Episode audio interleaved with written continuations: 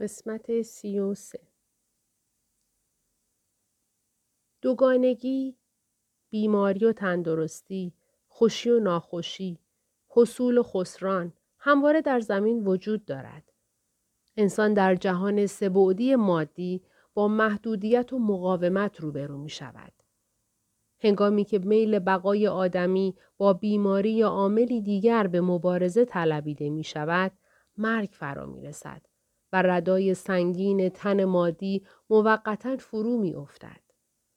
اما روح همچنان در جسم اختری و جسم علی به جا می ماند. نیرویی که این سه جسم را به هم متصل نگاه می دارد آرزوست. امیال برآورده نشده آدمی ریشه تمامی اسارتهای اوست. آرزوهای مادی در منیت و خوشیهای حسی ریشه دارند. استرار یا وسوسه تجربه حسی قدرتمندتر از نیروهای دلبستگی اختری یا ادراکهای علی است. آرزوهای اختری پیرامون کامجویی از ارتعاشها و امواج است. موجودات اختری از موسیقی اسیری افلاک و از تماشای آفرینش به سیمای تجلیات بیکران نور مسهور می گردند. آنها نور را می بویند و می چشند و لمس می کنند. خواستهای علی از راه ادراک محض برآورده می شوند. موجودات تقریبا رهایی یافته ای که فقط جسم علی دارند کل کائنات را به سیمای تجلی آرمانهای خدا می بینند.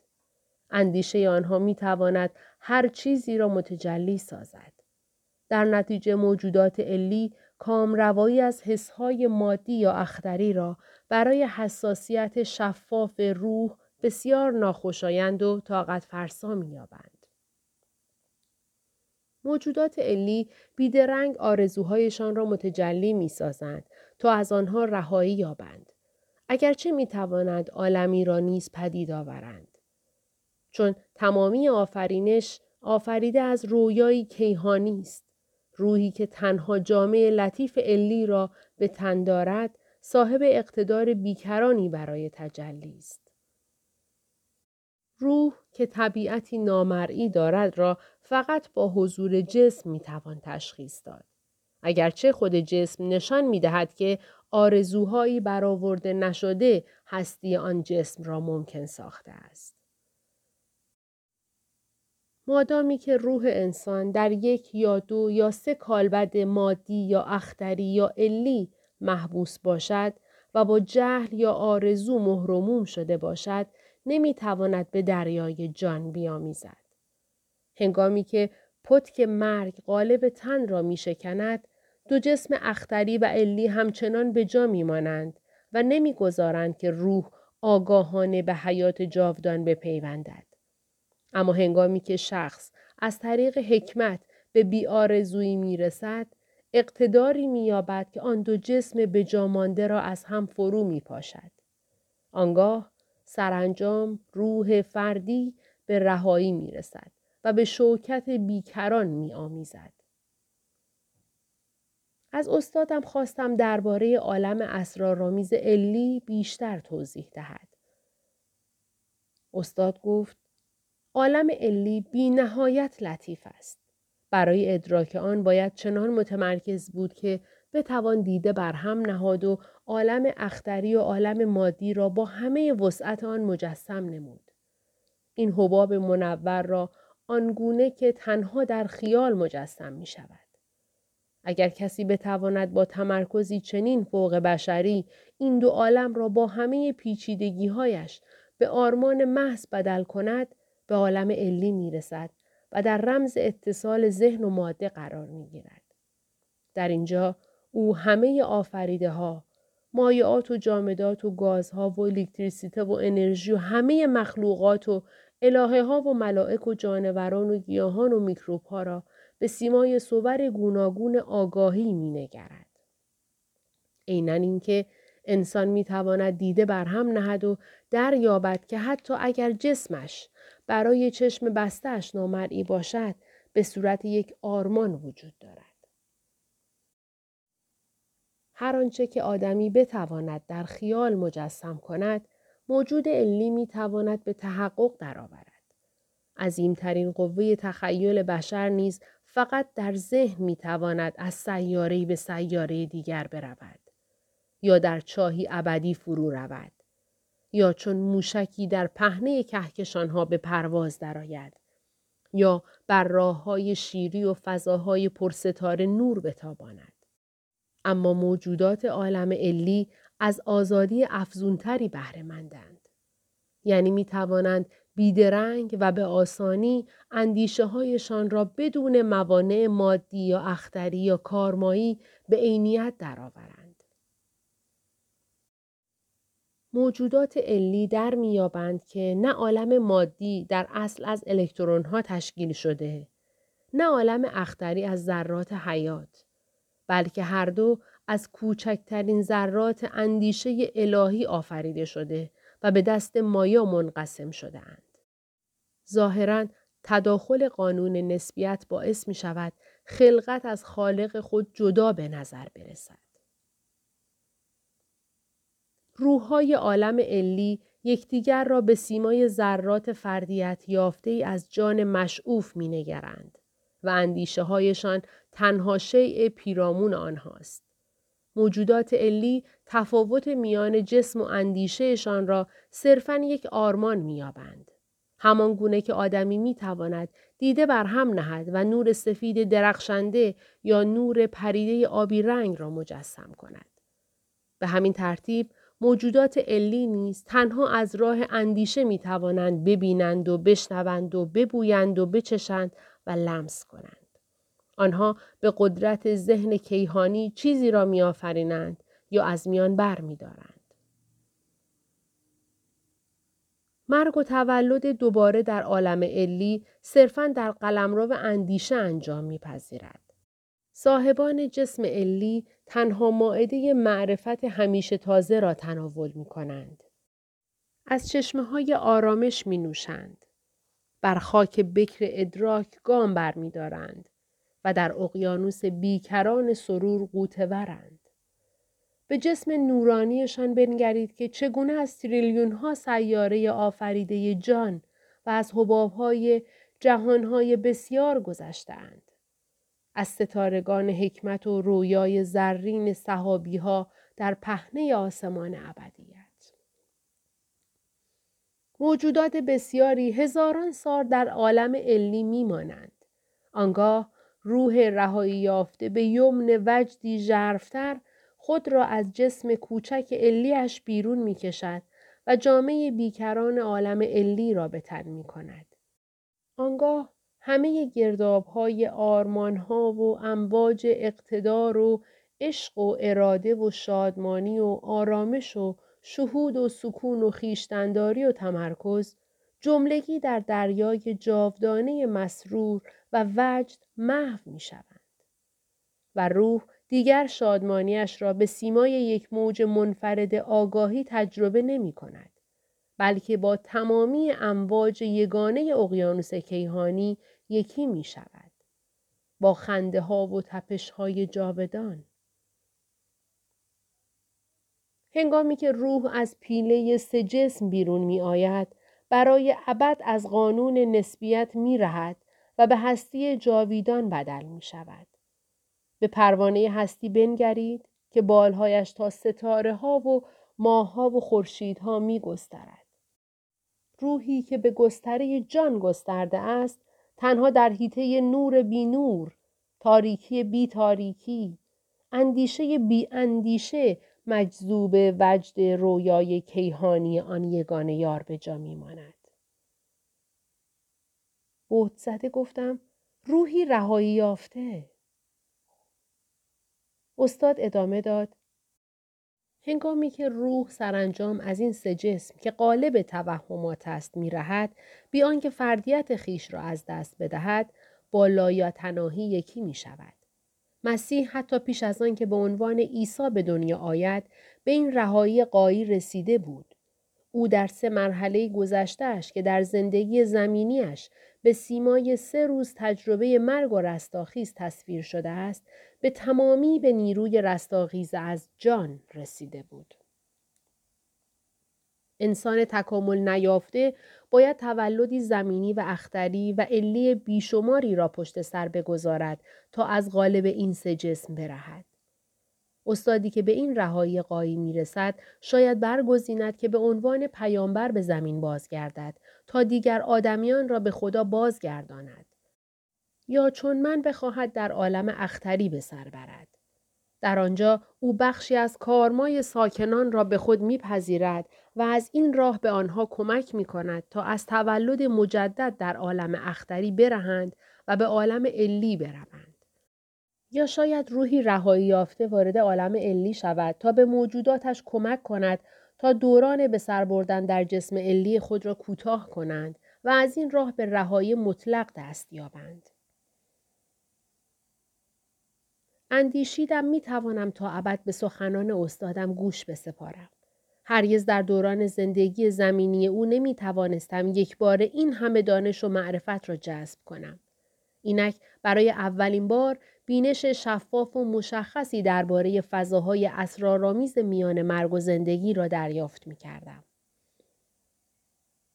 استادم با صدای خوشنوای خود گفت پیش از آن که اقامت دائم آدمی در عوالم اختری ممکن گردد باید کارمای مادی و امیال و آرزوهایش به طور کامل برآورده شده یا پایان یافته باشد. دو دسته از موجودات در عوالم اختری به سر می‌برند. آنان که هنوز کارمایی زمینی دارند و در نتیجه باید دوباره به جسم مادی درآیند تا دیون کارمایی خود را بپردازند. این افراد پس از مرگ فیزیکی می توانند به طور موقت در عالم اختری به سر برند. اما نمی توانند از ساکنان دائمی عالم اختری باشند. موجوداتی که کارمای زمینیشان به اتمام نرسیده اجازه ندارند پس از مرگ اختری به عالم بالای علی که هیته آرمانهای کیهانی است بروند. این افراد باید مکررا میان جهان اختری و جهان مادی در آمد و شد باشند. افراد تکامل نیافته پس از مرگ جسمانی در خواب پس از مرگ فرو می روند و کمتر پیش می آید که از زیبایی عالم اختری آگاه شوند. این افراد به عرصه مادی باز می گردند تا درسهای بیشتری را بیاموزند و از طریق سفرهای مکرر به تدریج به عالم اختری که بافت ظریفتری دارد عادت کنند. ساکنان طولانیتر عالم اختری کسانی هستند که از تمامی امیال و آرزوهای مادی رهایی یافتند و دیگر نیازی ندارند به امواج محسوسات و زمین بازگردند. این افراد فقط باید از کارمای اختری و علی خود رهایی یابند. این موجودات پس از مرگ اختری به عالم علی که بسیار ظریفتر است راه مییابند و پس از مدت معینی که طول آن توسط قوانین کیهانی تعیین می شود به سیاره اختری بسیار لطیفتری به نام هیرانیالوکا راه مییابند و در جسم اختری تازه‌ای متولد می شوند تا کارمای اختری خود را به تمامی به پایان برسانند. شریک توشوار ادامه داد. پسرم، شاید اکنون بیشتر متوجه شوی که به فرمان و اراده پروردگار از ناجیان آن روحهای اختری شده ام که از عالم علی برمیگردند نه آن موجودات اختری که از زمین می آیند. اگر در روحهایی که از زمین می آیند ذره ای از کارمای مادی باقی مانده باشد نمی توانند به سیارات اختری بالایی همچون هیرانیا لوکا بیایند. همان گونه که بیشتر مردم زمین هنوز از طریق بصیرتی که از راه مراقبه به دست می آید نیاموختند که بهجت والاتر و مزایای حیات اختری را بستایند و در نتیجه پس از مرگ آرزو می کنند که به خوشیهای محدود و کوچک زمین بازگردند بسیاری از موجودات اختری نیز پس از فروپاشی جسم اختریشان نمی توانند جایگاه والاتر و بهجت معنوی عالم علی را مجسم کنند و به شادی ملموستر اختری میاندیشند و می‌خواهند به بهشت اختری بازگردند. چنین موجوداتی پیش از آن که بتوانند پس از مرگ اختری خود از ساکنان دائم عالم علی شوند که فاصله چندانی با آفریدگار ندارد باید از کارمای اختری سنگینی رهایی یابند. تنها هنگامی که موجودی دیگر تمایل به تجربه های عالم اختری نداشته باشد و وسوسه نشود که به آنجا بازگردد می‌تواند در عالم علی بماند و از کارمای علی و بذر آرزوهای گذشته به تمامی رهایی یابد.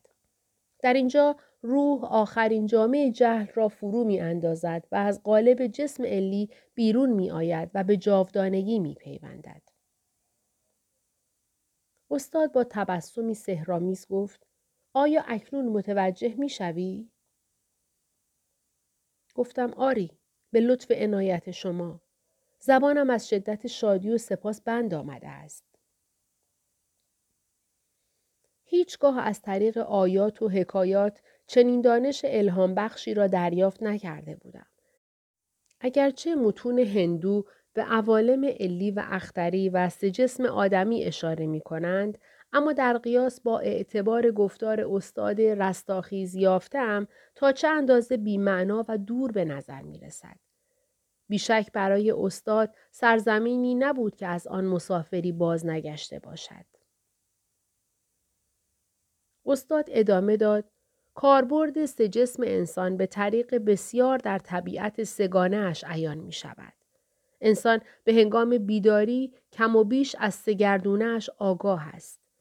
به هنگام کاربرد حسهایش وقتی می چشد یا می بوید یا لمس می کند یا گوش می کند یا می بیند جسم مادیش را به کار گرفته است. وقتی تجسم یا اراده می کند جسم اختریش را فعال کرده است. اما به هنگام تعمق و تعمل ژرف و درون نگری و مراقبه هستی علیش نمایان می شود. اندیشه های نبوغامیز در انسانی ظاهر می شود که عادتا با جسم علیش در ارتباط باشد. با این شیوه می توان انسان را به مادی یا انرژی آسا یا متفکر کیهانی دسته بندی کرد. انسان روزانه حدود 16 ساعت خودش را با گردونه مادیش یکی می داند. آنگاه می خوابد. اگر رویا ببیند در جسم اختریش به سر می‌برد و همچون موجودات اختری آنچه را که بخواهد بی هیچ تلاش می آفریند. اگر خواب انسان عمیق و بی رویا باشد می تواند چند ساعت آگاهیش را در جسم علیش مستقر سازد. چنین خوابی حیات بخش است. حالانکه خواب رویابین که در جسم اختریش به سر می‌برد چنین تراوتی نمی بخشد. در تمام مدتی که شری یکتوشوار سخن می گفت دلباخته نگاهش می کردم. گفتم استاد فرشته آسا جسمتان عینن پیکری است که در معبد پوری بر آن گریسته بودم. استاد گفت بله جسم جدیدم عینن پیکر سابق است و بسیار بیش از اقامتم در زمین به اراده خود آن را به وجود می آورم یا از هم فرو می پاشم. وقتی جسمم را فرو می پاشم بیدرنگ از سیاره به سیاره دیگر می روم و به سرعت نور از عالم اختری به عالم علی یا جهان مادی سفر می کنم. استاد لبخند زنان گفت اگرچه این روزها بسیار سریع از اینجا به آنجا می روی ولی پیدا کردنت در بمبئی اصلا برایم مشکل نبود. استاد از مرگ شما عمیقا ماتم گرفته بودم. استاد با چشمانی که از عشق و خنده برق می‌زد گفت مگر فکر می‌کنی که مردم؟ لابد این امر به نظرت متناقض میآید. آنچه در زمین دیدی خواب و خیال بود. در زمین جسم خیالی ام را دیدی و بعدا آن رویا را دفن کردی. اکنون تن ظریفترم را که می‌بینی و محکم در آغوش گرفته ای در سیاره رویایی دیگر خدا حیات مجدد یافته است. روزگاری این تن ظریفتر و سیاره رویایی نیز ناپدید خواهد گشت. اینها نیز ابدی نیستند. همه حباب ها و رویاها باید با آخرین تماس بیداری منفجر و محو شوند. فرزندم یوگاناندا بیا و میان رویا و واقعیت فرق بگذار. این آرمان رستاخیز ودایی مرا بهت زده بر جا گذاشت. احساس شرمساری کردم که وقتی در پوری جسم بیجان استاد را دیده بودم دلم به حالش سوخته بود. سرانجام دریافتم استادم همواره در خدا میزیسته است و زندگانی زمینی و رستاخیز کنونیش را چیزی جز نسبیت های آرمان های الهی در رویای کیهانی نمی‌دید. یوگاناندا اینک که حقایق زندگی و مرگ و رستاخیزم را به تو گفتم دیگر زانوی غم به بغل نگیر و در عوض داستان رستاخیزم را از زمین آدمیان به سیاره روحهای اختری که هر دو رویایی بیش نیست همه جا بازگو کن تا در دل نگونبخت هایی که فریب توهم دنیا را خوردند و از مرگ می حراسند امید تازه‌ای پیدا شود. به روی چشم استاد. مشتاقانه این خبر خوش را به همه خواهم رساند. معیارهایم در زمین چنان بالا بودند که با طبیعت بیشتر آدمیان جور در نمی آمد. اغلب تو را بیش از آنچه که باید سرزنش می کردم. اما تو از همه امتحانها سربلند بیرون آمدی. عشق تو از میان مه همه سرزنش هایم می درخشید. امروز آمدم تا بگویم دیگر هیچگاه نگاه توبی خامیزم را نخواهید دید و دیگر هیچگاه تو را ملامت نخواهم کرد. اما چقدر دلم برای سرزنش های استادم تنگ شده بود. هر یک از سرزنشهایش یک فرشته نگهبان برای حمایت از من بود. گفتم استاد میلیون ها بار ملامتم کن. همکنون مرا به باد سرزنش بگیر. صورت الهیش خنده کنان برخواست که دیگر تو را سرزنش نخواهم کرد. تا زمانی که در توهم و رویای دو پیکر به نماییم به روی یکدیگر لبخند خواهیم زد. سرانجام در محبوب کیهانی یکی خواهیم شد و لبخند ما تبسم او خواهد بود.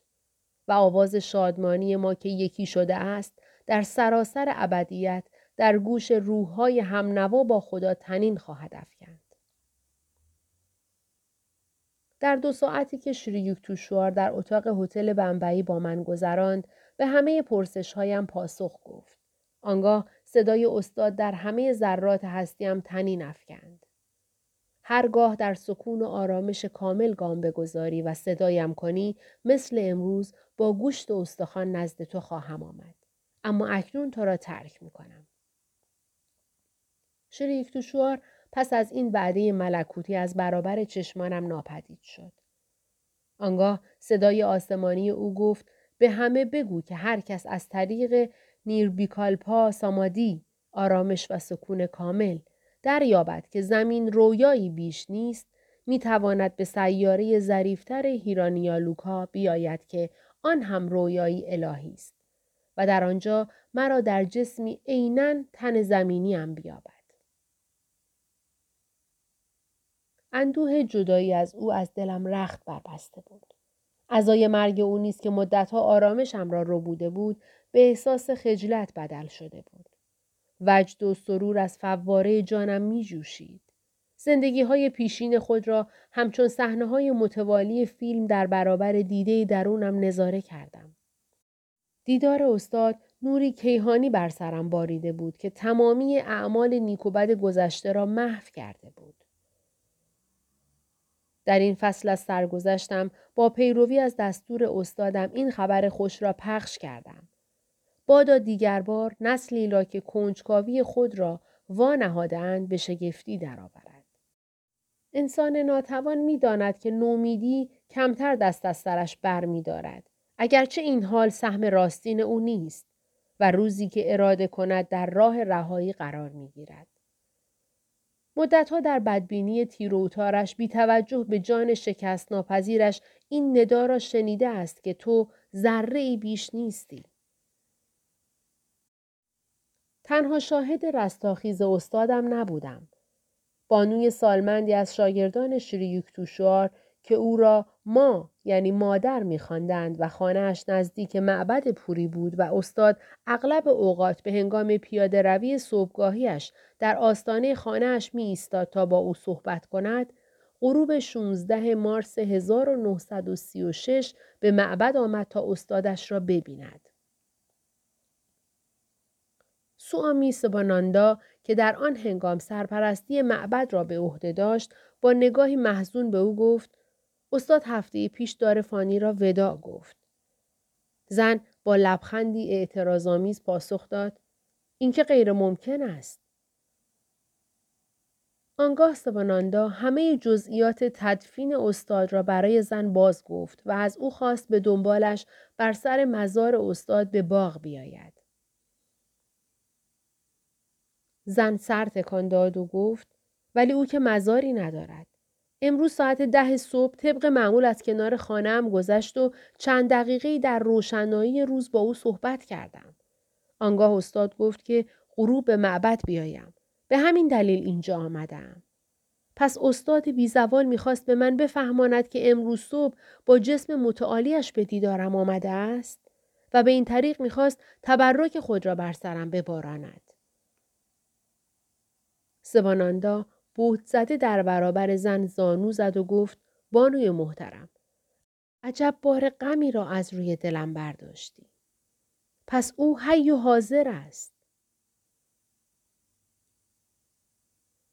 چهل و چهار همراه با مهاتما گاندی در وارده ها دسای معاون گاندی به گروه سه نفره من خوش آمد گفت و به هر یک از ما حلقه ای از کتان دستباف هدیه داد. تازه در آن صبح زود ماه اوت به ایستگاه قطار وارده ها رسیده بودیم و می‌خواستیم قبار راه از تن بتکانیم و از گرمای قطار برهیم. بار و من را در درشگهی که گاو نری آن را می‌کشید گذاشتیم و خودمان همراه با آقای دسای و همراهانش سوار ماشینی روباز شدیم. پس از رانندگی کوتاهی در جاده های گلالود ییلاقی به ماگانوادی یا معبد قدیس سیاسی هند رسیدیم. آقای دسای بیدرنگ ما را به اتاق نگارش هدایت کرد که مهاتما گاندی قلمی در یک دست و ورق کاغذی در دست دیگر با تبسمی که رنگ پیروزی و خوشدلی داشت آنجا نشسته بود. گاندی به هندی روی کاغذ نوشت خوش آمدید. دوشنبه بود و روز سکوت هفتگی او. اگرچه نخستین دیدارمان بود با علاقه ژرف و صمیمانه به یکدیگر نگریستیم. مهاتما گاندی در سال 1925 به مدرسه رانچی افتخار بازدید داده بود و دفتر میهمانانش را با نظر لطف و عنایت مزین و امضا کرده بود. از وجود قدیس کوچک اندام پنجاه کیلویی سلامت جسمی و ذهنی و معنوی می تراوید. چشمان آرام قهوه‌ای رنگش از هوشمندی و صمیمیت و درایت می درخشید. دولت مردی که توانسته بود در هزاران نبرد قانونی و اجتماعی و سیاسی هوشمندانه پیروز شود.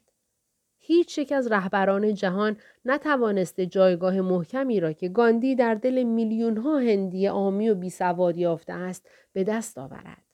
به همین دلیل لقب خودانگیخته مهاتماها به عنوان روح بزرگ را به او اعطا کردند.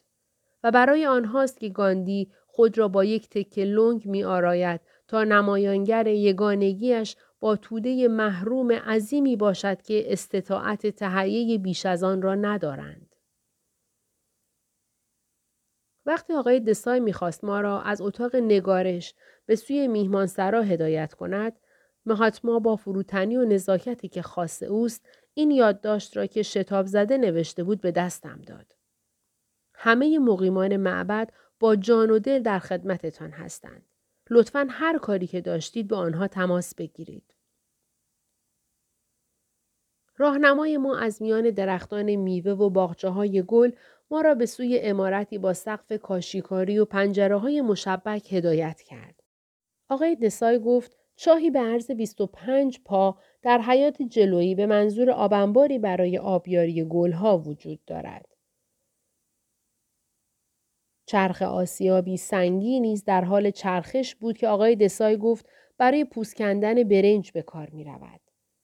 اتاق خواب کوچک هر یک از ما حداقل وسایل را داشت. تخت خوابی تنابی که با دست ساخته شده بود.